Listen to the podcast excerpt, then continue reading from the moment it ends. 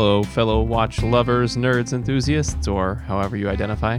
This is the 40 and 20 podcast with your hosts, Andrew. and my good friend Everett.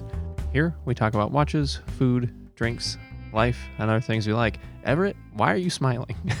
I'm just I'm happy, man. I'm so happy. I'm I'm actually excited about this booze that's in front of me. It's just been a, it's just been a nice like weekend. you just gave me like a very Dennis the Menace smile. It made me uncomfortable. It almost messed with my flow, and I had to ask. but how are you? Uh, I'm good. That's what you're supposed to say to me. I know. I was just real distracted. I'm good. You know, uh, it, has been you know it's it's the weekend Sunday as usual as usual. Well, You- not necessarily as usual, but yeah, it's a Sunday. That's when we record. 85% of the time Sunday night. Uh, but you know, that's sort of end of the weekend, but it's been like a weird weekend, right? Like it sort of started early um, because the kids kind of got out of like got kicked out of their schools. And um, you know, so it's just been sort of like an extended weekend. I've had the ability to sort of do some of the things that I wanted to do that I've been kind of avoiding doing or not doing. Uh, so I'm just feeling like a little bit uh, like accomplished, but also a little bit panicked that I I'm not doing other things. You Mm. know. That mean, do you need to go? I, Okay. So I'll see you. I'll see you next Sunday. Yeah. Okay. Good. Um, I I'm I, I ran ten miles today, Gross. which was nice, which is better than last Monday when I ran nineteen. Why? Well, no, not why is that better, but why? I just I don't I don't get it, man. Well, we're getting close to the marathon, right? We're Isn't getting- your long run for a marathon like your long training run usually like I guess 19 seems about right, but we're we've got a twenty three mile planned. that seems long for a training run. It is borderline long. We've we've done uh, between twenty and twenty one several times. Both John and I have, and we decided we wanted to uh, up it a little bit, get a little bit extra time, um, just because both of us have had experiences where we sort of got glycogen depleted too early in races. So we we're just experimenting. We're experimenters, That's true. just like you and me. Yeah, but I would never for any reason run 19, 21, 23. I'm like You know, it's not as bad. I mean, it's just not as bad as you think it's going to be. No, be. I know it's not. I I mean I, I I've run long distances. But I just wouldn't do it again for any like unless there's a bear chasing me. That's gonna what is it's gonna drive me to run in excess of a single mile. Well, bears uh, bears can run a long way too. Yeah, I just don't expect a bear to chase me for a full mile because he's gonna catch me before I get to the mile mark. Andrew, how are you doing? I'm good. Um, my, it was it was awesome to have friends over, but when when your household doubles in size overnight, it can be a little stressful. Mm-hmm. So it's Mhm. nice, like at we're, on that like post vacation with another whole family high, and Yeah. life is settling back down. Things are going back to where they belong, and it's quiet. My my almost five year old said, "I liked having my friends, but." I like that the house is quiet. He gets it. Oh yeah, he gets it. Yeah, I was like, gets "Oh, it." bro, you're yeah, that's that's what I'm talking about." Because yeah, yeah, I like that the house is quiet again, and that like I can just go to the couch in my underpants and not have any issues with that. So, Well, well, you know, one and three, having a one and three year old in house. oh yeah, they uh, they split our age, like my my kids' ages. It was fucking circus. even if it's just a one and three year old, add it to a newborn and a five year old. Jeez, fuck. it was nuts. it was so loud all the time. And how how long were they there? They were here a full. They were here six days. Okay. So they flew in on like a Saturday afternoon. I got home from work, and then they got into the driveway before I was even in the house. Sure, and then they left Friday night, the following Friday. So Sh- sure. Uh, and you guys did go to the beach. Mm-hmm. Did did you like caravan to the beach, or did you all like pop into a single? no, there's no way to fit eight humans into a normal car. So, especially if there's car seats involved. So yeah, we took we took a pair of cars and uh, You rent a vintage Volkswagen Beetle. uh no, so they they they rented a car at the Portland airport and they drove down from Portland because it's so much cheaper to fly into Portland, and the flexibility of having your own car when you're traveling is unparalleled. Yeah. That- No, I I don't love it. understand why people don't get rental cars. I, I'm I'm a rental car proponent. So we drove out drove out to the coast and it was beautiful, uh, which was weird. I don't think they got the full Oregon coast experience because it was it was hot. Oh, was it? Yeah, it was like 60 degrees, and for the Oregon coast to be 60 degrees is is it's un, almost uncomfortably hot. We did the aquarium, we did the sea lion caves, did all like the the Oregon coast essentials. There were no sea lions at the sea lion caves, though, were there? There were hundreds. Oh, were there? Yeah, there was probably Oh, they, they so when we went in, they said there's 185 sea lions down there right now, and I was like, "Fuck off! There's not 185 sea lions down there."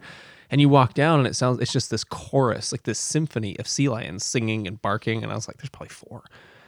And it was just a field of sea lions. You know, we always mess the timing up. Every time we go, they're out at sea. it, there was so many. I've I've only been there as a child and now as an adult. And as a kid, I remember being really underwhelmed. And when I walked in this time, it was like walking into a cathedral Right. where you could just hear this choir singing. I lo- I could have sat there for hours, but my my kid was like, "Daddy, I gotta poop." And I was like, "Dude, we were just in the bathroom, and you have to ride this elevator that takes you 180 or 200 feet or something like that, and then walk up this giant ass hill." And he's like, "It's an emergency." And I was like, I get, "Okay, get on my shoulders." So we ride the elevator up. You put him on your shoulders. That's a terrible no, idea. but you gotta ri- you gotta walk up this hill, and I Oh, know yeah. he's not gonna make it up this hill. It's like a, I don't know, probably a fifty degree incline, right. and it's a quarter mile walk. right. And so I get him on my shoulders, and he's squirming up there. I'm like, he's gonna shit on me. this is gonna happen. And we're I'm like jogging up the hill, and people walking down are like, well, that's weird. I look like this like. I looked like a huge idiot because like, what kind of dumbass is gonna run up this hill with his kid on his shoulders? Look at you. That's the look I'm getting jogging up this hill and I'm up there, I'm sweaty, I'm out of breath, and he sits down and he it was not an emergency. Yeah. Because he's playing on the toilet before he's pooping and he's like dancing and singing. I'm like, bro, see the sweat? Get it out of you. Like th- this is you. Now you now you gotta hold up your end of the bargain. So but it was a it was a fun trip. And then we came home and we did the week and I still had to work, but fortunately I still work days. So Sure. um, you know, I was home in the evenings and just hung out and got some good family time. Love it. Yeah. Love it. Well, if it's okay, Enough we're, of us. we're, we're going to talk about watches today. Let's do it. You, you sure? I'm prepared. You're sure? Well, in that case, we've got a guest. We've got a guest on the line. A special guest. A special guest. Every guest is special, but I mean, not to not to take away from you being a special guest. right. so, uh, we a couple weeks ago we reached out to Jonathan, or Jonathan reached out to us. I can't remember, uh, but we connected with Jonathan Ferrer of Brew Watches, and uh, and uh, we we begged him to come on the show, and he agreed. And he sent us watches. And he sent us some watches. Double victory. Double victory. Jonathan, how are you? I'm doing great, guys. How you guys doing? We're doing awesome, man. We're doing awesome. Uh, th- thanks for coming on. Thanks for coming on. Definitely.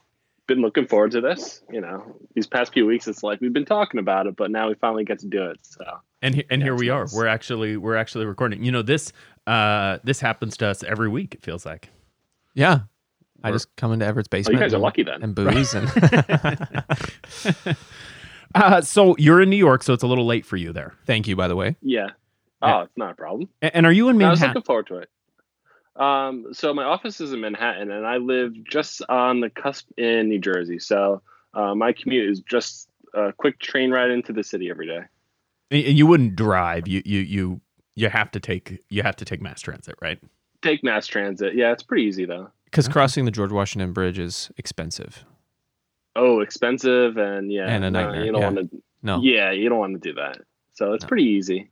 All right. I was there in 2011 and to it was a $20 toll to cross the bridge. Oh, oh God. Yeah, I, I never drive over. I don't even know what the. Yeah, it, it's up there still. Yeah, so it, it was absurd. We stayed in Teaneck because we just came up for a four day weekend while I was living in uh, Petersburg, Virginia area, and it Mhm. was so we drove in for three days in a row, and I was like, I cannot believe how much money we're paying.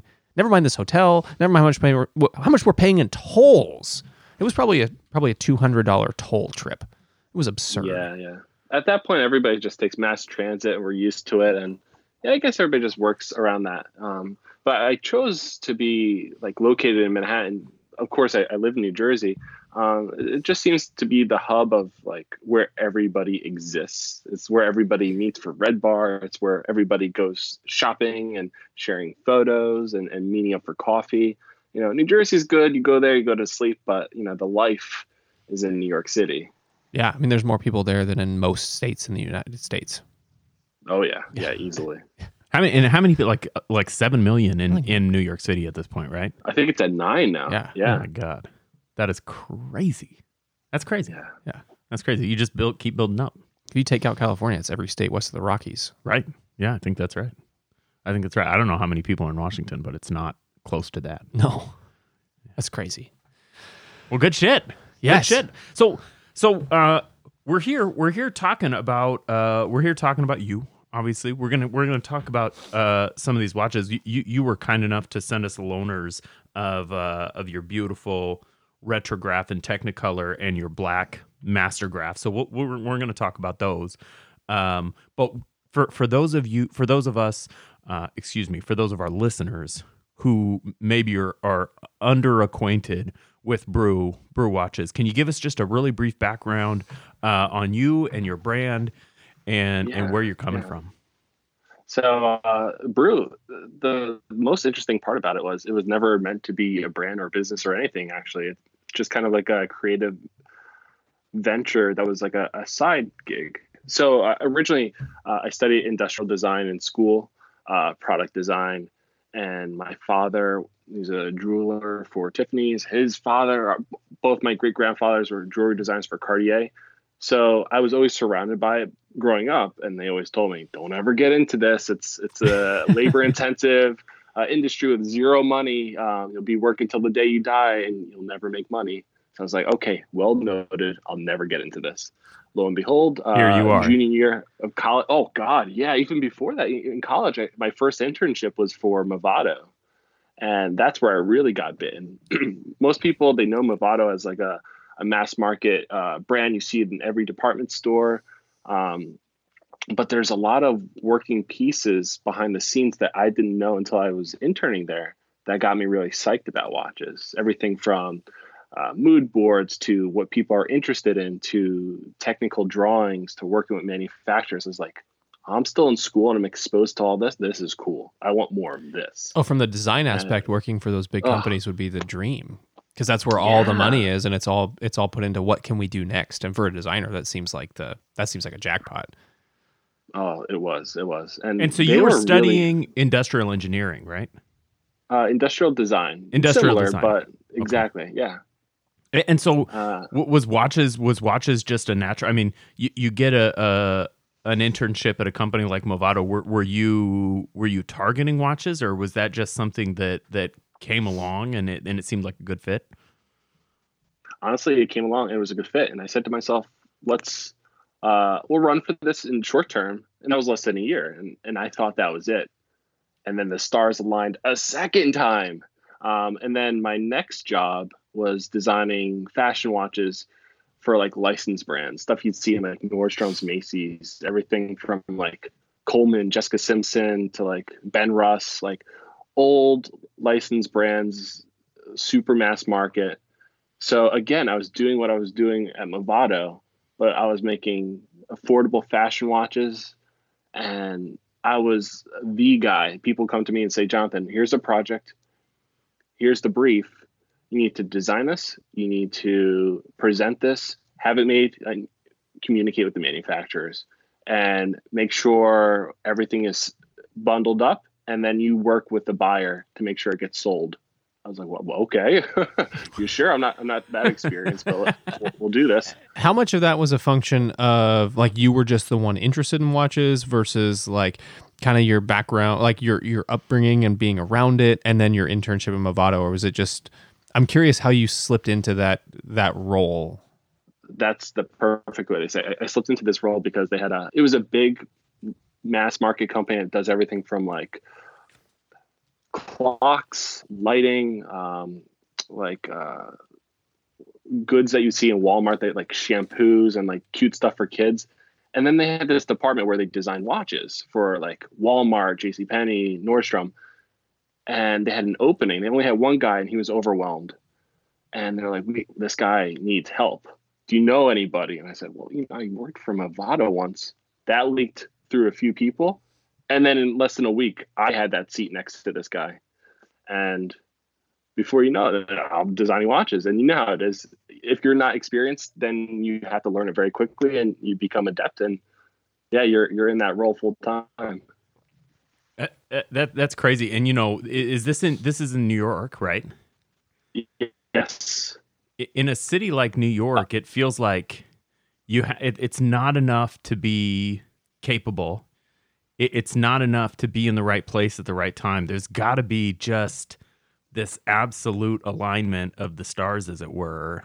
And, and w- is it fair Mhm. to say that's what happened Oh, you, yeah, yeah. And then it got one stage further of, of exciting. And this is where everything turned and snowballed.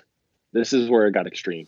Walking in Manhattan, I was with my girlfriend at the time, and I passed by a watch store like any one of us. You, you, you take a you take a look, and then you're in the watch Yeah, store. you can't walk know by it. it. That just it has this No, this no. field that just sucks you in. The gravity pulls you Yeah. in, and um, you know you're looking at the watches. The owner comes over and says, "Oh, anything I can help you with?" I said, "No, no, I love these watches." Small talk led to, "Oh, you work with watch design?" I said, "Yeah." He goes, "You know, I'm working on a few new projects. I'm actually looking for a watch designer." And this is after like a year and a half at the previous role. So, well, I could help you. He goes, I don't have much money, but you know, I go to visit suppliers overseas and I go all these trade shows and you know, I, I could basically pay for your flights out there. I could take you to Basel World if you're interested to help me. oh, I was like, that's that sounds Sure. okay. yeah, but he was basically saying, I can't pay you with money, but I can pay you with, you know, travel and introductions. I was like, absolutely, let's go for this ride, you know? And that was that. And I did that for about a year. That was it. And after that year, I was like, you know what? I I feel like I've set other people up with brands, designs, everything that you would need to basically run the show. What if I did something for myself? And that's what Brew was. This was just like a creative like vent. Like what would I do if I had to have my own personality in a watch? What would it be? I'm not going to call it the John Ferrer watch. I'm gonna what is something that everybody can relate to as well as it's, it's part of like it hit home it, it hits home for me and i was designing all these watches for all these other guys out of cafes i was designing watches for this guy working for no money at the cafe i was working for other guys um, on my lunch out of cafes and i said you know what this is kind of like a uh, place of peace for people they enjoy their time here they have their coffee it's an escape what if I could tie a moment, you know, to the watch? It's, it's poetic. It's, you know, it might be cliche to most, but I think there's something there. Um, and I just kind of ran with it. I never looked back. What's your go-to like top three cafes? Ooh, uh, New York, it's La Colombe. Blue Bottle makes a nice strong coffee if you're in and out. Um, and uh, Stumptown. And I go for different reasons, whether it's like a good tasting coffee or a good location to meet with people. If it has it all, then it's good. Sure. Yeah. We, you know, we know about Stumptown out here. Yeah, Oh, they're good. of course, you know Stumptown out Yeah. there. Right. They're, they're big out there. Well, Stumptown, you know, Stumptown is Portland's This is Portland's this nickname, is- right? Yeah. Stumptown is uh, a Portland product. yeah, I was just wondering. it made made its way out here. What about you guys? Well, uh, w- w- what about us? We're, you know, we're. I feel like we're we're not the stars of the show. We're we're just a couple of knuckleheads that that bought a couple of blue Yetis and started hammering away. I think he means ca- Oh, cafes. I mean, I make all my own coffee these days. I I Do you? I frequent a lot of drive-throughs, cafe, coffee shops. Yeah. You, you know, we've got uh, here in Eugene, we've got a handful of roasters, and when I say a handful, I mean like three, uh, three or four pretty decent roasters. Um, there, there's one of them in particular, Farmers Union. Shout out to shout out to to my homies Mark and Thomas. But um, Who will never listen, just so they know. Thomas has listened. He's he, we've talked about it. I mean, because you played it for him. Like, look, listen to my voice. It comes out of my phone. Fair enough. Fair enough. Uh, but yeah, I mean, about uh, you, you know, about I don't know, five or six years ago, I I discovered the joys of of roasting via a popcorn popper. And so I roast a lot of my own. I roast a lot of my own beans. Uh, I no longer use the popcorn popper. I do everything in uh, in a uh, in a porcelain coated cast iron now on a camp stove in the garage. Uh, but yeah, I roast I roast a lot of my own coffee. There's a couple of roasters that I buy from if I'm not in the mood, but uh, yeah, I, I roast my drip and I roast uh, uh, espresso from time to time. It's all very good. Yeah, yeah. You know, oh, I, you share with him too? Uh, I'm at his house a lot. you, you know, uh, I, I figured out at some point that um, freshness and and bean quality is much more important than an exact roast. Uh, or th- at least for me, uh, at least for me, at, at some point it was like, gosh, I can roast this thing with a pretty wide margin, and I can even have sort of a melange, you know, variation within my roast because roasting on cast iron. I don't know if you've ever if you've ever had cast iron roast, Jonathan. Um, but it's very difficult to get a, a, super even roast. You know, it's not like a big drum roaster. You get Yeah. you get burned beans and and some you know kind of borderline Quakers. It, it's this very wide range, and I've found the the quality is totally dependent on the the bean origin Mm-hmm. and the brewing method. So I use I use a Moccamaster for my drip, and we've just picked up recently uh, a, a Breville espresso machine. And as long as you sort of lock in your grind, have hot water, you're good to go. That's my take. Yeah, the take. Breville's are supposed to be like really solid machines. E- easy to use, solid. It gets hot enough. Um, yeah, And if you put wild turkey in it, that's right. all its sins are forgiven. Uh, oh, okay. So here you are. And, and, and, you know, one of the things I've noticed about some of your early interviews, which we don't need to hash, uh, is that you're presented not as a as a watch company or a watch designer. Rather, you're presented as sort of an industrial design or, or even a design personality who's sort of uh, dipping his toes or, or goofing around, perhaps, with watches. And then a- yeah. as time has gone on, as time has gone on, it seems like more and more of the the focus w- when it comes to Jonathan Ferrer is brew watches. Is that um, based on based on sort of your last uh, your last few statements on the subject? It, it sounds like that wasn't the intent, but is that is that accurate? Would you say that's accurate? That as this project has become bigger and bigger, that it's become sort of the main focus. Yeah, so none of this was planned. You know, I I like to plan as much as I can. Uh, it was never supposed to be Jonathan Ferrer, the watch designer. Uh, that was never uh, something I would ever put on a signature, a, a business card. It was always industrial designer. That was my safe. That's like if you're a licensed architect, you put John Smith, licensed architect. That's like a safe bet. You know, it's like Sure. everybody knows what an architect is. You say watch designer, they go, oh, well, that's unique. when I first started, you know, when I first started this, I was still, I mean, I am still young, but that was over five years ago. And I was in my mid to low 20s. And I said, I can't put watch designer. I'll never get a job after this. I never thought I was going to do this so long. I said, if I put myself as watch designer and I want to go design glasses, flatware, tables, furniture, then I'm, I'm kind of quartering myself. So I said, I'm going to continue to say Jonathan Ferrer, industrial designer. So if and when I get out of this, I'll, I'll be in a safe uh, set of um, uh, a safe label, so to speak. And then it just, I guess when you look at any company, your first year is good, your second, your third, you're, you're kind of developing. It, it's still slow. And then something hooks, something triggers with your audience, with your product, the market, whatever it is. It's a combination of all these things. And then something hits and then it, it spikes. And how you react when that spikes is you can either hold on to it, you know, double down, continue doing it. You can get rid of it, basically uh, count your blessings and say, we're out of here now. Um, and I said to myself, wow, we're, we're in a really good spot right now. I never, ever would have imagined that would be good. It's, it's, there's, there's different levels of that too. There's, there's doing okay, hobby level. And then it's just like, this is a sustainable business. Oh my God. What, what, do we do here? This, this was never uh, a thought. Um, and then when it, it came to that point about a year and a half ago, I had to make the commitment and say to myself, well, you know, you're at that age now and you're at that point with your audience that not even age, you're, you're at that point with the company that make the decision, do you want to be with this forever? And it was, it was a grand decision. I said, I'm not looking back. I, I, I love this. And I've done projects in the past where I get tired and I can't wait to move on.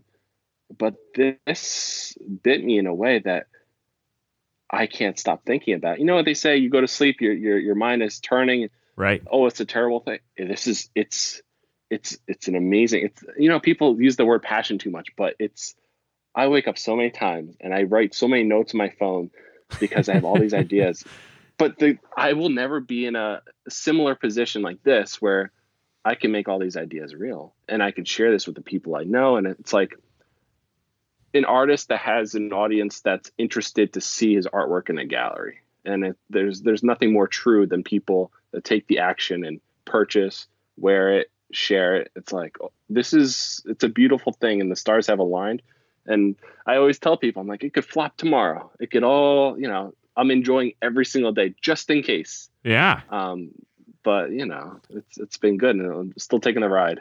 I, I think one of the big grabs for me was that your your your the the, the retrograph at just standing alone is a really well designed, really eye catching, really attractive watch. But one of my favorite parts was just this like little tiny quirk in the espresso timer that's super subtle, but it's like a it, it's it's the perfect collision of a novelty watch and a really well designed, really attractive watch because it's got just that little touch of personality without being a, a novelty watch. I mean, I, I don't see Disney characters on the dial, Right. but I see I see something that when I'm looking for it, I know it's there, and I like that. Like al- almost like every time I look at it, you're winking at me, and I really dig that.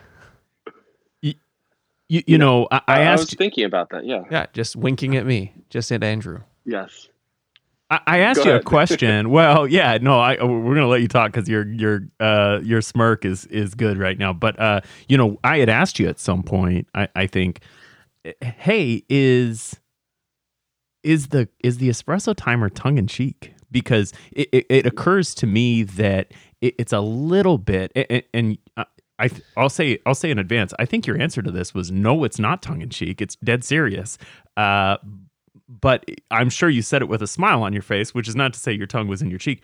Uh, but but what I said, you know, it seems to me like it could be interpreted, and I and I think this would be a positive interpretation uh, as a little bit of a middle finger to uh, the idea that you know we have decompression uh, timers on our watches, and we have these really very silly complications Yeah. uh, that we love and, and we treasure, right? Uh, a, a world time complication, perhaps, or uh, you know, like I said, uh, uh, Dual a- calendars. that's right. We we've got these um, complications that don't make any sense for for the average uh, Slide rules that no one knows how to use. right. Uh, and so and so it, it occurs to me that there's a thing happening here. But but in your own words, I, I mean, could you sort of could you sort of tackle the idea of it? What what are you trying to do here? And and and with that said, it, it's not a complicated idea necessarily. Um, but No. but but in your own words, I'd love to hear about how how this developed, how you got here, what the uh, what your motivation was to do an espresso timer. so um, like like any design you, do your research and you're, you're looking for like a void where you can fill it with your own personal touch. And for this little moment i have to give credit to this coffee director in new york city where um, I, I was very direct with him. We were always shooting together. He would wear my watches making espressos and i was taking photos of him wearing the watches.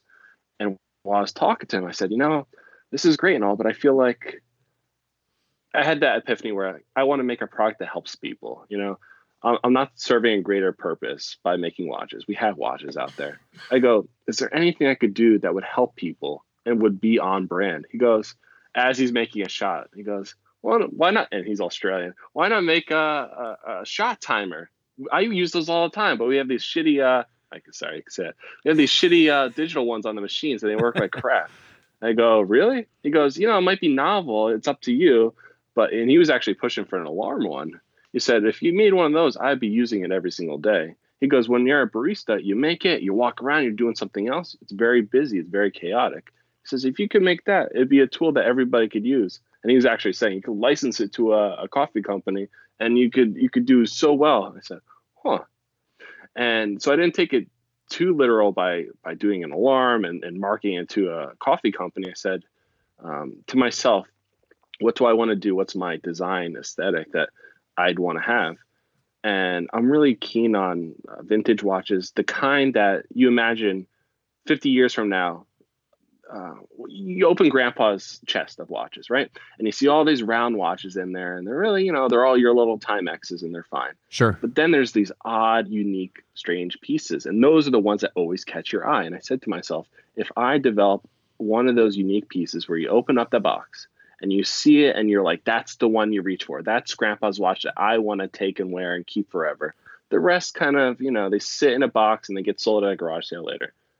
But I wanted that, you know, that. I want that old funky car watch. with the plastic bezel or whatever. Yes. Right. Exactly. Whether it's the colors, the shape of the watch, there there's something in it that's unique that stands apart. Not it's not being obnoxious just to be obnoxious, but it's different for the right reasons. Right. And that's what that little wink is. That's you Yeah. know, it's his idea with that wink in there.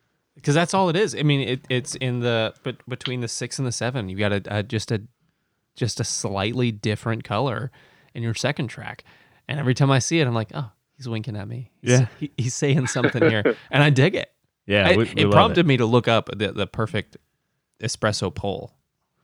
Well, so and and I But you will know say it- I yeah. will say 25 to 30 has always been in my mind. Where, where- so 30 but you've gone 30 to 35. What what what do you what, what's the what's the motivation there? Well, originally when I asked, him, I said, "What's the time?" He said, "25 to 35." Okay. And I felt personally it was a little too heavy on the bottom, so I went to one side. You you Okay. like a nice bitter shot as opposed to yeah, I, I dig. Over extracted. I, I can dig it.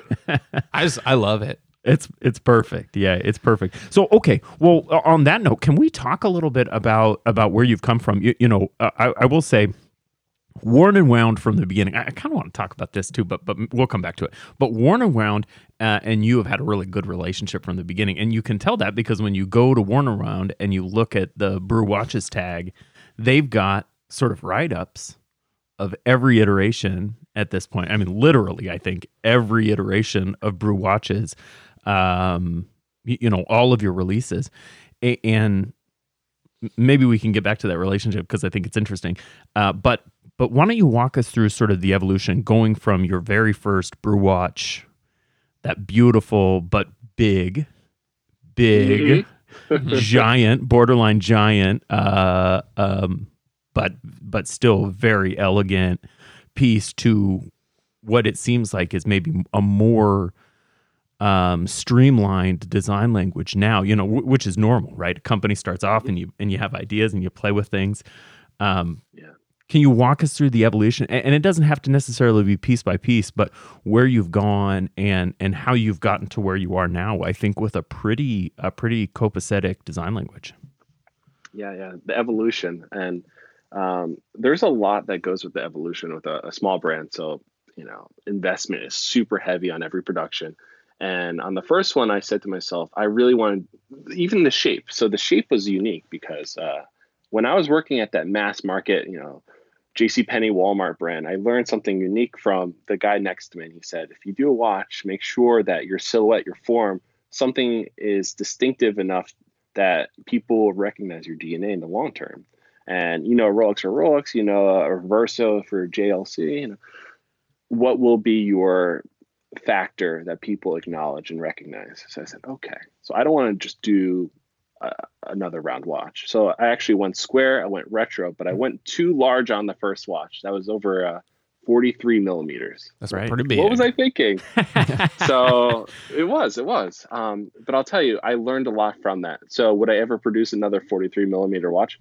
Never. No, no, no, no, no. But, but 43 millimeters at a round watch seems appropriate, right? Yeah, it's on, on the large watches. size. You but for a square it off, watch, and now woo, you're in Monaco, Yeah. Monaco exactly. size. It has more surface area on the wrist, so it, it feels larger than actually it is.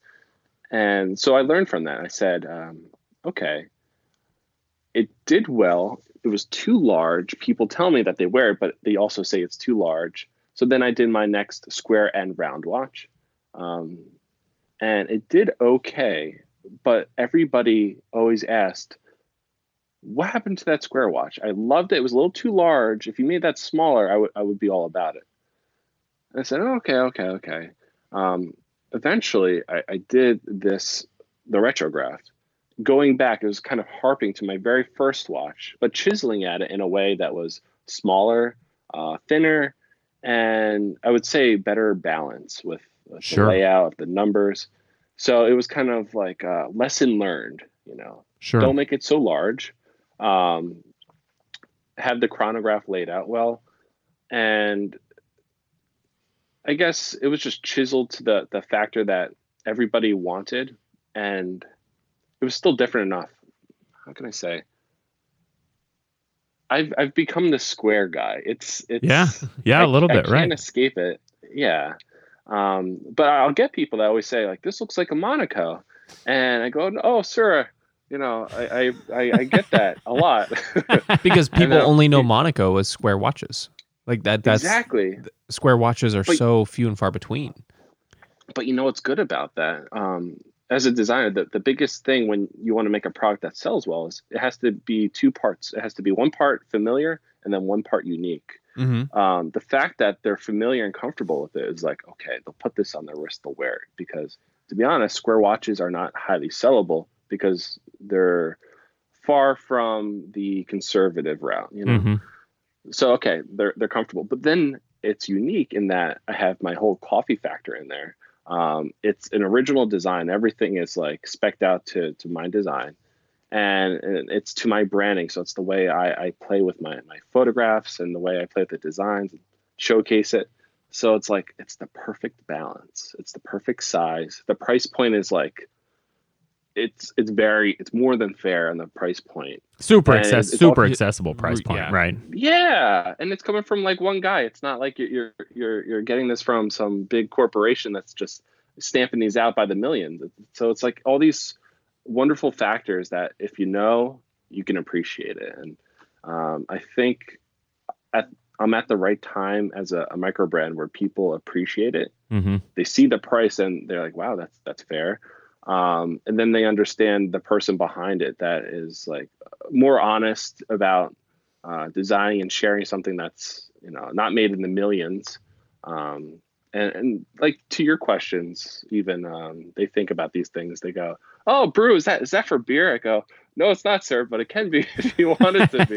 Yeah, It- if you, you it- can chug that it's beer, and, yeah, You, you know, I can only know, it- think of two of two other brands, uh, and and I've got them in my head right now. But I can only think of two other micro brand or watch brands that are so closely associated to to the person behind the brand. One of those is MK2, and the other one is oh yeah Bill. I- I- that's right, Bill Yao, and the other one is is Halios, right? Where people almost say yes Halios, Jason Lim, like it, as one as Yes. one phrase, right? You you don't you don't separate them. Uh, I think that those are the only other two brands that I can think. Maybe Nth watches in it, to a certain regard. Chris Ward. Uh, well, yeah, but Christopher Ward, right, is a totally different deal, right? I, I mean, I think that your oh he's huge yeah who you are has become as much a part of your brand as as just about any other brand I can think of, and that I think is a I think that's a compliment. Um, that it's you know John Fer- John Ferrer. Am I, I I said it wrong the first time. Say oh, your it's name. okay uh, for rare Ferrer. Okay. Uh, I, I I think that that's I think that's a tremendous compliment. Can we talk about one watch that you glossed over? You you just sort of moved past it. Uh, you, you're um, you, you- I, I want to talk a little one? bit about your cafe collection. Oh yes, we could definitely talk about that. I, I try not to talk about it because uh, whenever I talk about it, they go, "What can I have And I go, "Oh no." So, so tell tell us about the cafe Yeah, yeah. collection because that's that that watch is much different than I, I mean it, it's on one hand much different than any other anything else in your collection, but on the other hand it's very similar, right? You've still got the you've got your your your main color themes that are coming through. You've got you know the fonts that are coming through. I, I mean the design is very in line with what with the other items, but uh, It's also so different, So but so familiar. Like you, you, you, you hit that right on the head. You can see that industrial design background, and it's something that you're like, oh, I know this, but it, but, it's so different, and I really like it. So, so, so what? What's the deal? What's the deal with Cafe Collection? What? Where did that come from? Where do you go with that? It, it- to the extent you go anywhere with it, because maybe you don't. So that was supposed to be my everyday pickup watch where anyone could pick this up purchase wise, but that was my poetic story too. So it was on the brand. it was all about like the coffee ripples. It was about that one drop, it hits the coffee cup and it just ripples out from the sundial. Yeah. So on The- brand, hundred percent. But then, uh, and it, it had a, the two piece case, just like my very first design I did, um, where the top half of the case and the bottom half split to two pieces and plated two different colors. I said, well, that that's also nice to harp at my very first uh, original collection, and I wanted to keep the size slim and small that anybody could pick it up and wear it. But um, I would say that one didn't do well. Like it sold a lot, but I had to pull the plug because it seemed like it didn't know what it was. It was it had an identity crisis. It was it didn't know if it was small unisex ladies watch. It didn't know if it was um, supposed to be a mechanical hand wound, a quartz watch. I think it had a, a little bit of a crisis on its price point. So sometimes I, I, I have an idea, I run with it very quickly, and then I don't think everything through. And that was just like an emotional design. I mean, I still have my prototypes. I'll hold on to them forever, and maybe I can revisit it. Um, but I don't think people were ready for it just yet. That's fair. That's fair. You know, we've talked to a lot of other micro brands, and we talk about, you know, w- one of the questions that comes up, sometimes indirectly, sometimes more directly, is w- when is a dress watch in your future? You know, and, and it seems like that's a really, really difficult segment, especially for micro brands to try to dip into it. And I don't know if that's utility or I think I think it's purely a business decision. yeah, I think dress watches will forever and always be cornered by large brands because micro brands have this really interesting uh, opposition to n- other boutiques in in other industries. What, what do you mean by that? No, no, no, I- I'm going to explain it because so so the, so the, the opposition is that in in boutique watches or micro brand watches, they're typically more affordable. You, I, I, I feel like there are more affordable options in the boutique realm, in the way of cool things, right? In- Certainly in, terms of what you get, what Yeah. you get for your dollar. but when you go into other boutiques in other industries, that's when you're paying double, triple, quadruple the price. And I, I just I think that's really interesting in the watch world where we have independent designers who are making super cool products, who are making some of the most affordable, super cool products on the market, where in other industries, say fashion or cars or what whatever the fuck you want to you want to buy, you're you're looking at paying uh, exponentially more Sure. from an independent designer and production. Sure. And I I, just, I think You want really handmade shoes? Yeah. Give me nine hundred dollars. Yeah, and they're gonna look just like Converse. Right. They're probably like the, the only difference is that it's a it's a it's an overweight white dude making it versus like a child. We're we're up, we're off track. Uh, no, no. I mean, I I I think that's a that that's that's kind of. I mean, shit. Yeah, yeah. No, I we I- got time. let's touch it. Let's let's go that route just briefly, and Sure. what your thought your thoughts on that are. Yeah so so i guess then uh, then maybe maybe to sort of put put that in question put that in uh give it some context give Yeah. the question some context um w- w- with the context of why you struggle with the cafe collection um how do you how do you get into some of these harder to reach segments uh perhaps like and and why is it the micro brands maybe struggle with that Uh, I'll tell you one piece of advice that was given to me that I'll hold forever, and, and it, it definitely changed uh, my confidence with designing. Uh, I talked to Max Büsser from MB&F, sure and I asked him one question. I said, uh, "What part of your designs are like user feedback and like statistics versus your personal passion of just what you want to do?" Of course, he smirks at me. He pauses and he says, "It's all 100%." I go, "Okay, 100% what?" Hundred percent both. Hundred Yeah. percent of my personal passion. Yeah, right. He goes, it's my personal passion because if I, if the one time I deliver something that people can predict and see coming, or if I deliver that uh, product that's conservative that they could pick up somewhere else, then I lose. I flop. I'm done. Sure.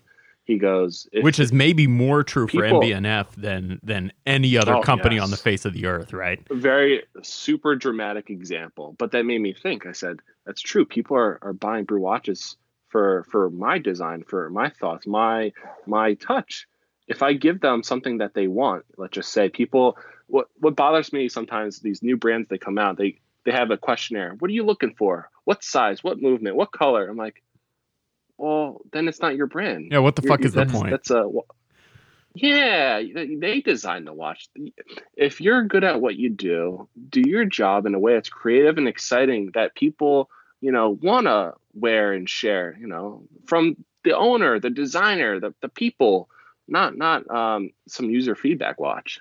Are, are you letting So market that's what I'm trends influence your design process? Because because we're we're not getting short necessarily, but I want to start moving into what's what's brew going to in the future. Sure. So are you letting Yeah, yeah. trends in the market? How much are you letting trends in the market influence your decision making process? So everything always gets considered. There's always a balance of what will sell. At the end of the day, there's a business, and you have to. If you're going to run with this, you have to run with it smart. Um, but if I know my watches, my audience is comfortable spending, let's just say, under five hundred dollars, it wouldn't be wise to make it a very expensive watch in the thousand dollar range, unless Uh I did what I did recently, and you know, I have a couple sleepless sleepless nights, and I said, you know, what if? What if I made a down payment on these expensive movements, and what if I use some exotic material? I would like to go out in a in a bang, you know, like. So sometimes I don't I don't listen to like the the wise business uh, part of me, and I, I just do what I would be excited for. Because if I'm not excited and I wouldn't want to buy it, then what? How the hell am I going to share this with other people? You know. Mm. So if I make a plain Jane watch, that's not worth doing. Mhm. I could go back and work for somebody else doing that and, and make safe money. So I said, all right, if we're going to do this, we're going to go with that whole Max Büsser mentality. And, and I can't go with the mentality, if I make it, they will come. But my mentality is if I am excited and I enjoy it, well, you know, I'm going to run with it as much as I can. Mm-hmm. So that, that's what I'm doing. So yeah, market feedback and all that. I'm aware of all of it. I, I know the numbers like pretty darn good. Um, but does that adjust the way I, I think with my designs and what I execute? No, in the end, I'm, I'm just going to run with it on my own. So you're gonna make a dress watch then? the next one? Yeah. Oh, the next one. uh, the next one's cool. The next one's cool. No hints? It's going to be pricier. No, I- I'll tell you. So the next one's going to be pricier. Uh, it's it's going to look like it, uh, a beautiful cousin of the retrograph. I mean, Um, she's she's pretty attractive as a stance, so I cannot wait to see this cousin. um, so, but the the the balance is I wouldn't want to replicate just another variation of something that exists. That that doesn't excite me. So, what would be exciting about it?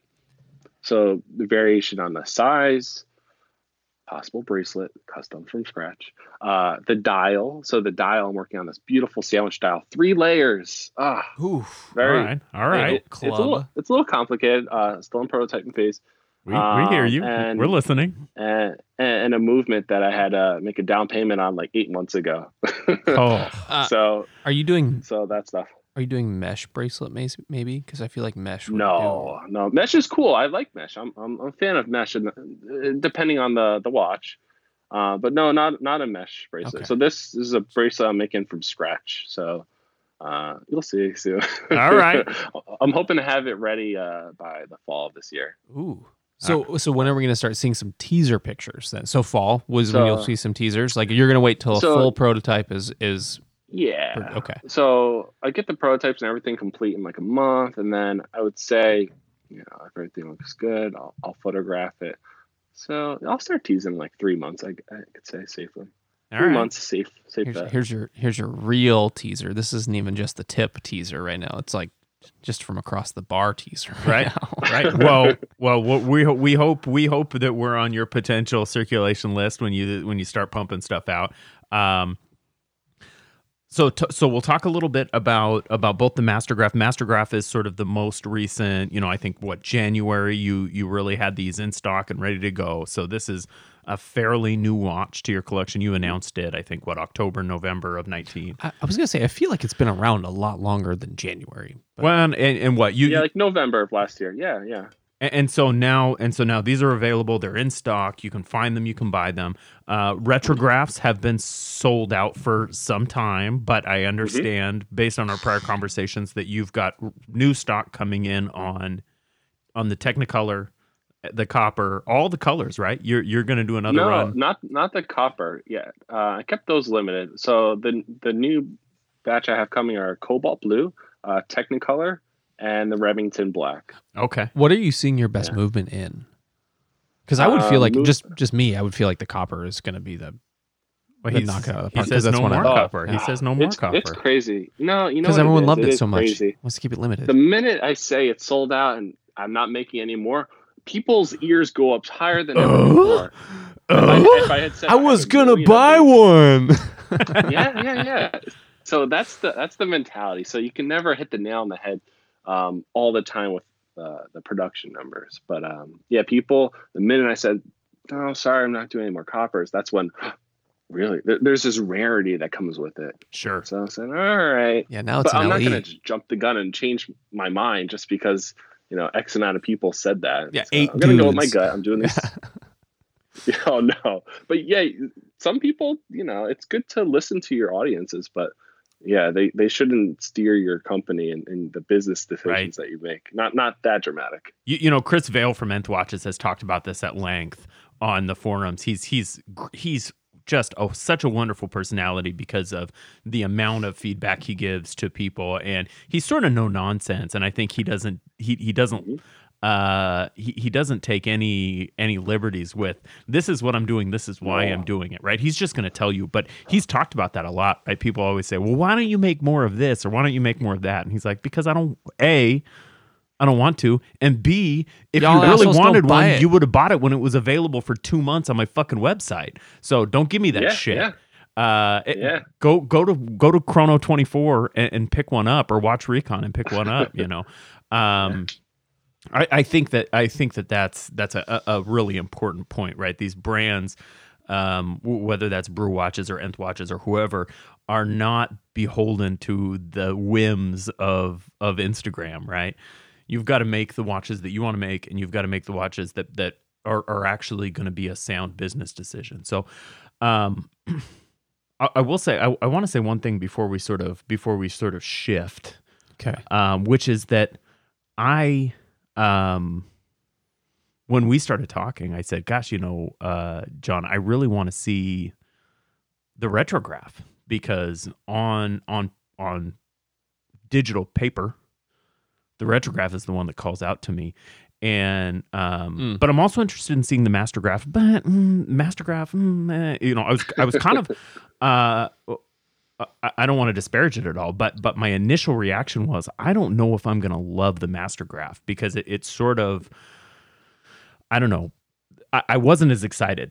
You know that Technicolor Retrograph. I was like, this is the watch. I have no. We have both the black Mastergraph and the Technicolor Retrograph, and and they're both just really fun pieces, and they've both been fun to wear. But I find myself gravitating much more heavily to to the Mastergraph. Is there um, some things that happened in between the design of those two where you were picking up on on design cues or or or, or developing or, was there an evolution where do you where do we get that the difference i, I find the mastergraph to be such a joy to wear Eh, which is not to say the retrograph isn't but i i picked the two up and i'm like gosh this master mastergraph i want this on my wrist right now um what, what happened there and, and and is that something that that is is in flux or or where do you go from there Yeah. So from every model, I I try to get better and I try to evolve it, right? So with the retrograph, that was from the original guy. So I tailored it down, the size, the movement, the balance of the index. That was my evolution. Now to the Mastergraph, I said to myself, well, if the retrograph was good, what would I want to change? And I asked myself and I said, I want more dimension, but not dimension where you have index markers that are like an Invicta coming through the glass. I want um, who does good dimension and reference wise you look at grand seikos grand seikos they're beautiful because the index markers are, are highly faceted um, they Mhm. catch the light but it's not screaming um, depth. You know, it, it, gives good balanced dimension. So I said, okay, um, that's a good reference. I have some old vintage watches that have that similar uh, design, and I also want the side profile to not be completely leveled off square. What if I was able to create more of a bowed out effect? So when you look at the profile from every side, it has a unique um, profile that curves. Mm-hmm. Whereas on the retrograph, it's unique, it's square, but square on all angles. So I'm basically trying to chisel down every model some in, in a way that's more I wouldn't even say luxury, but um, more elegant, complex, elegant. Yes, yes, and, and staging up. And so if you look at the profile on each watch, the side profile on, on the Mastergraph is a little more complex, sure. and even more difficult to finish. So that was one part. Um, the three dimension of the hand applied index markers was another point.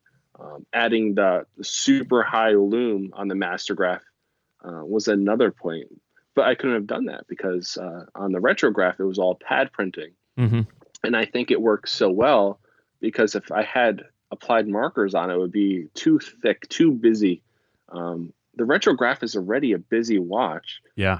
But it doesn't read that way. It, it's actually just right. If you had to ask me, I'd say, you know, it's it's cooked just right. Take it out now. A minute longer or a minute shorter, it would be under or overcooked. So just right. You're at risk of being that kid who keeps adding shit to his to his drawing, right? Yeah. yeah. No, no, you're you're right. You're, you're right. It is a busy dial. It is a busy dial. There's a lot going on. You you know the lume plots in the in those printed markers. Uh, there's just a lot going on, but on balance, mm-hmm. on balance, it's like oh, this is so simple. This is so yeah. simple, and then you get close. It's like holy crap, there's a lot going on there. Oh, super simple a lot. Yeah. Simple. Just just for you guys who can't see whatever it's doing, he's just he's just adjusting the distance from the watch or of the watch from his eyeball to arm's length. So, John, we're gonna we're gonna sort of shift away here. We we could talk to you for hours, I think, because you you've got such a unique uh, perspective on design and and what you're doing with the watches. I, would love to give you maybe uh, maybe thirty seconds, a minute and a half fuck take 10 if you want but can you uh, anything else you want to sort of talk about wrap on um, about the watches about your process about the design about what's coming up um you know i, I would say because it is such a personal product um, think of it this way uh, this is a strange analogy if you have to write a special card to somebody on a holiday or christmas or valentine's day whatever it is for you you want to write that card in the best mood possible, right? You want to write that card when you're feeling very passionate about that person, that that moment, and that significant event. So when I'm designing watches, um, and I have an audience that's backing my product, not just buying it, but wearing it and sharing and saying, like, John, I freaking love this thing. It is the coolest thing ever. But you know, maybe you could change this or that, whatever it is. Um, I'll tell you, that stuff psychs us up. You know, whether it's me or or uh, Bill Yao or um, uh, Jason from Halios, hearing from folks that they enjoy the product. Uh, the other day, I had somebody email me from San Francisco telling me he enjoyed his watch so much. He's going through some times, but you know this, this really boosted his mood. You know, you can make money here and there for the rest of your life, but when you get these boosts uh, from people, they're not telling you how to design your watch. They're just telling you that they appreciate it. That goes into your watches indirectly, whether you know it or not. That puts you into a mindset of, wow, people are really enjoying what I'm doing. Um, it's reinforcing that factor of I'm going to continue to do what I want, um, even more so in the next collection. That's why I'm also spending way too much money on my next collection. Um, but because it, it, it, it's building up the confidence like people enjoy my artwork. I will continue to paint the way I want to. People are wearing this and they're sharing it.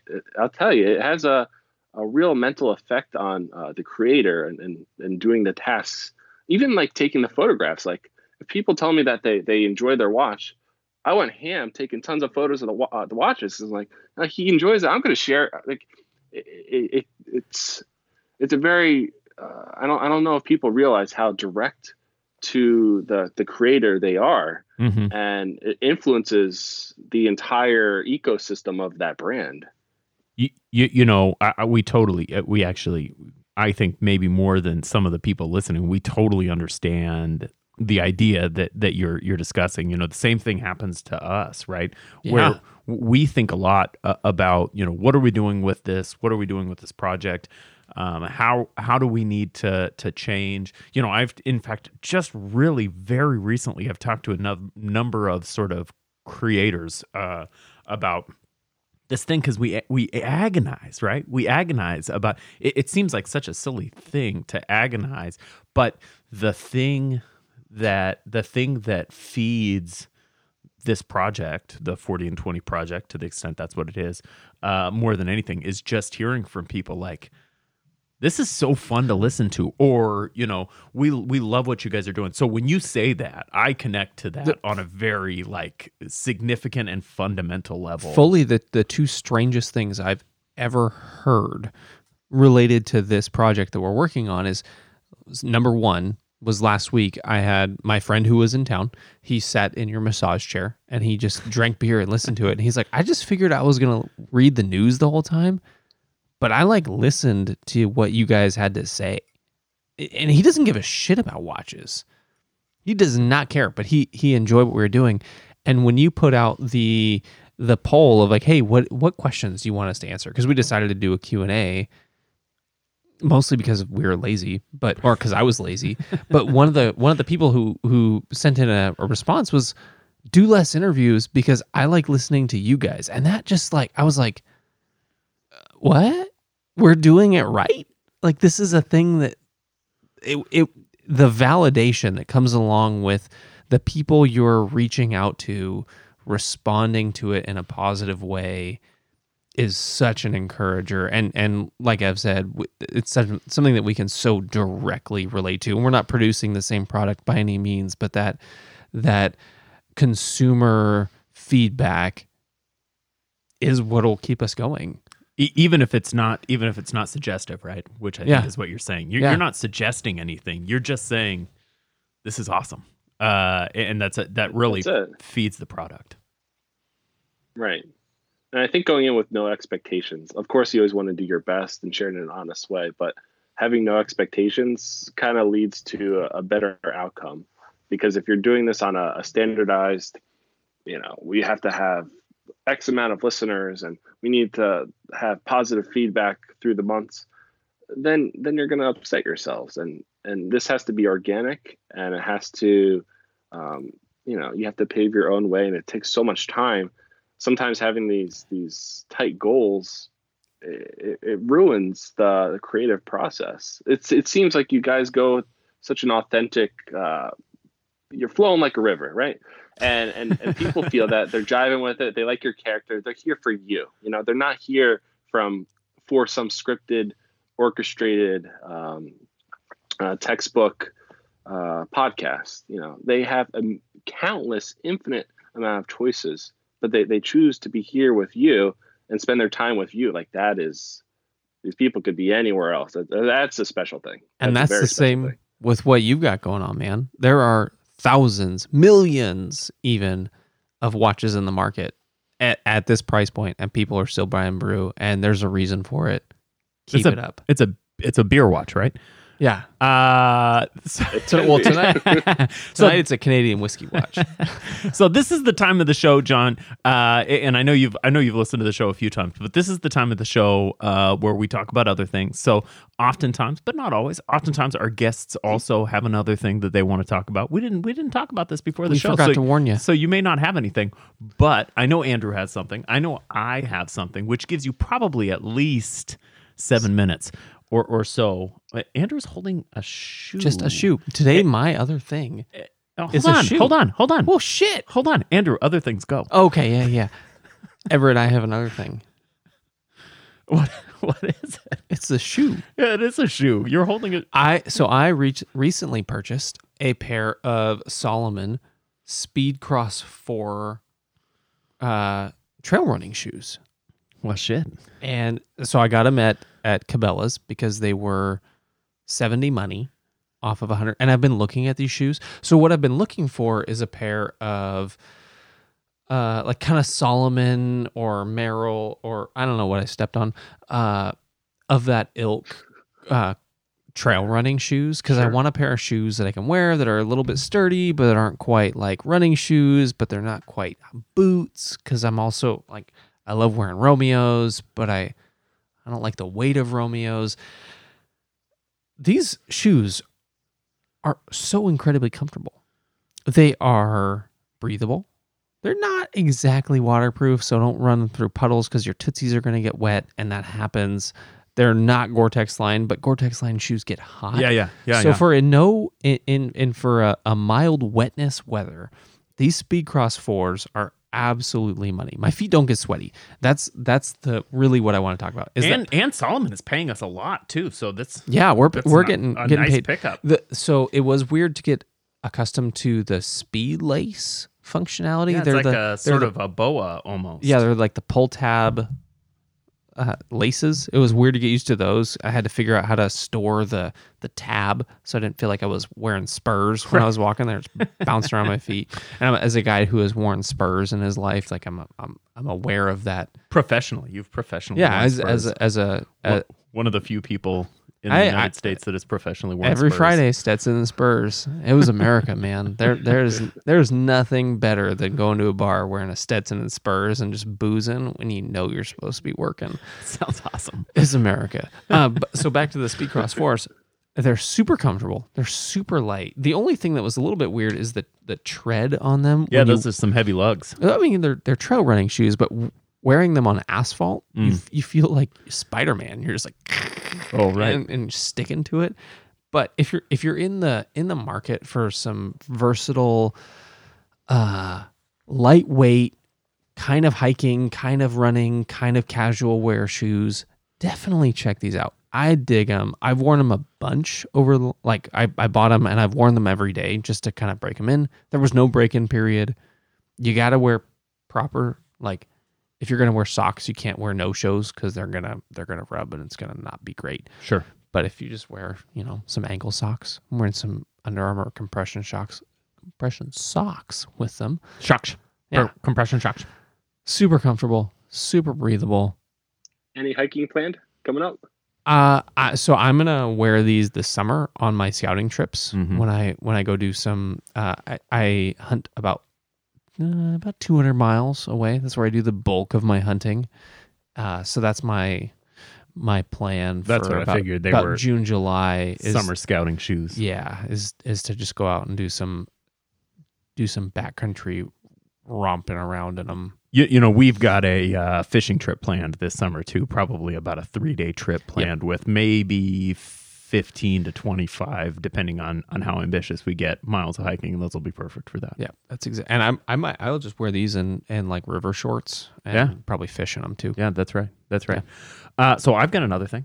Do me, I've got another thing. So I finished. I finished a book this week. This is the newest book. Stephen King. Uh, that's right. Uh, the newest book by Stephen King called The Institute, and uh, I am uh, I am a constant reader, as it were. If you read Stephen King, you, you'll know the the reference. Uh, I am the constant reader, uh, but Stephen King, you know, has written some of the greatest novels of the 20th century, uh, or perhaps even the 21st century, depending on um, depending on on what you what you're into. But this book called The Institute, King's latest book, I think is one of his top maybe 10 books of all time. Did you get it hard or digital? Uh, I got a digital because I read almost everything digital these days. Uh, and it was so good. So good. I, I mean, I could not, I could not put it down. There was multiple like 2.30, 3 o'clock nights when I knew I had to be up in the morning. All day today, I just sort of ignored my family while I finished this thing. America. Um, you know, I read it in about four days. I think it's not a short book. It's not a particularly long. It's not like the stand or something. But uh, I read it in about four days. You, you know, while working full time and and being a, a member of And- a family with well, a- an absent to do. father. You know, absentee father. Super good, you guys. If you read it all, if you read it all, a please consider reading Stephen King if you haven't done so, because uh, you know. I think people get the wrong idea about Stephen King. You know, Stephen King is one of those uh, artists. It's like Wild Turkey, right? We talk about Wild Turkey. I think people get this idea about Stephen King that's just a phenomenal storyteller. He is The He- best storyteller on earth, without a doubt, in my mind. It's him. It's him. He gives me nightmares though. Well, this book won't give you nightmares uh, because it's not scary in the way people think of scary. But no, no, no, is- Thrillers give me nightmares. I get stress dreams. I wake Yeah. up looking like I peed in the bed. Yeah, this I mean this could potentially do that because it's stressful and and but fantastic, wonderful, really good. Uh, I'll, I'll also throw uh, just an honorable mention. The tonight tonight is Sunday. Yes. Tonight Westworld season three episode one debuted. So I have yet to finish the episode because you came over in the middle of it. However, I came over five minutes in. I saw the timer that Kim paused. so Westworld season three episode one. Uh, more to come next week. John, other thing, go. Um, more recently, been a motorcycle. Motorcycle's Uh-oh. been like my my other way of kind of like release. That was my energy release. So if I'm behind the computer too much, or if I'm tinkering on watches for too long, I'll say, you know what, I should get a coffee. Well, let's go on the motorcycle to get that coffee, and it's been the greatest like uh, release it, it takes a ton of energy out of me, but it also boosts me with a ton of joy. So 1976 latest for me. Kawasaki KZ400. That's a guess. that no, I was gonna say, is that what you have? No, it's not what I have, but I'm guessing for you. No, no, they make they make nice bikes. Uh, no, I, I got a Ducati 1199 Panigale. All So right, well, a that's sport bike. about as different as you can get Yeah. from a 1976 Yes. KZ400. Uh, if I if you if you see me rolling up, you'll hear me first, and you'll say, "Oh, I think it's a Harley," and all the Harley guys are like, "Yeah," and then they look and they go, "That's some young kid on a crotch rocket." what's, what's, so this this doesn't compute. You, you know, Ducati. No. Ducati really, really straddles that line, right? They Mhm. really straddle. They make a very sort of aggressive sport bike that is that is tuned and sounds like a traditional road bike, right? It's incredible, exactly. And uh, when you're the the one I got, and just the latest models that they make now are are so advanced with their technology. I've got on it like you're, you're going quick, and if the wheel is not in alignment or if you're spinning out a little bit, the thing will literally catch itself, align itself, and make sure it's sticking to the ground. It's there's such control with the newer bikes. The computers are so advanced, That's so and to the point where, oh yeah, yeah. it's so risky. Like that that your that your bike can outride you, and then you're like, "Ah, I got Oh, yeah. this, and then suddenly you're outriding that technology and you die. Yeah. oh, so so I, I was thinking about that. I said, you know, this is this is a little uh, risky. So I, I bought an airbag system. So I said, well, what other what other technology is out there? And so I have this uh, special suit I wear, and the airbag wraps around my torso, and it has a what do you call those? Uh, the, the the cell phones have them now, where it knows how much movement. Oh, the you have on your cell accelerometer, like pla- like your emergency platformer. Yeah, exactly. So it has an accelerometer built into this jacket that you wear, and they use racing statistics from motorbikes, and they know how fast you're going to activate this suit, and it knows if because it's all wireless. If you have a sudden jolt where you're stopping and where you're getting into an accident. So it knows when to trigger this system to deploy the airbag and it has two argon canisters in the back and it uses all this technology and its system to know when to release how fast to release. Is this a is this a, a slide out smooth crash or is this like a collision getting hit by a car and so it uses all these statistics to know how to release this airbag So And someone's said, gonna someone's gonna like ask have us that. what, what's the make and model of this? yeah, because uh, people are going to ask. Because I've seen some dead motorcyclists. Oh yeah. Uh, so the airbag system, it's made. It's called uh, by Alpinestars Tech Air Vest. Okay. So you basically just zip it into your leather suit and you're good to go. All right, That's John. amazing. John, tell the people tell the people where to find you. So I'm at Brew Watches. So it's at Brew Watches on Instagram, and I'm, I'm there probably all the time. All right, all right, and and, Brew- And they're talking to you, not Doris, right?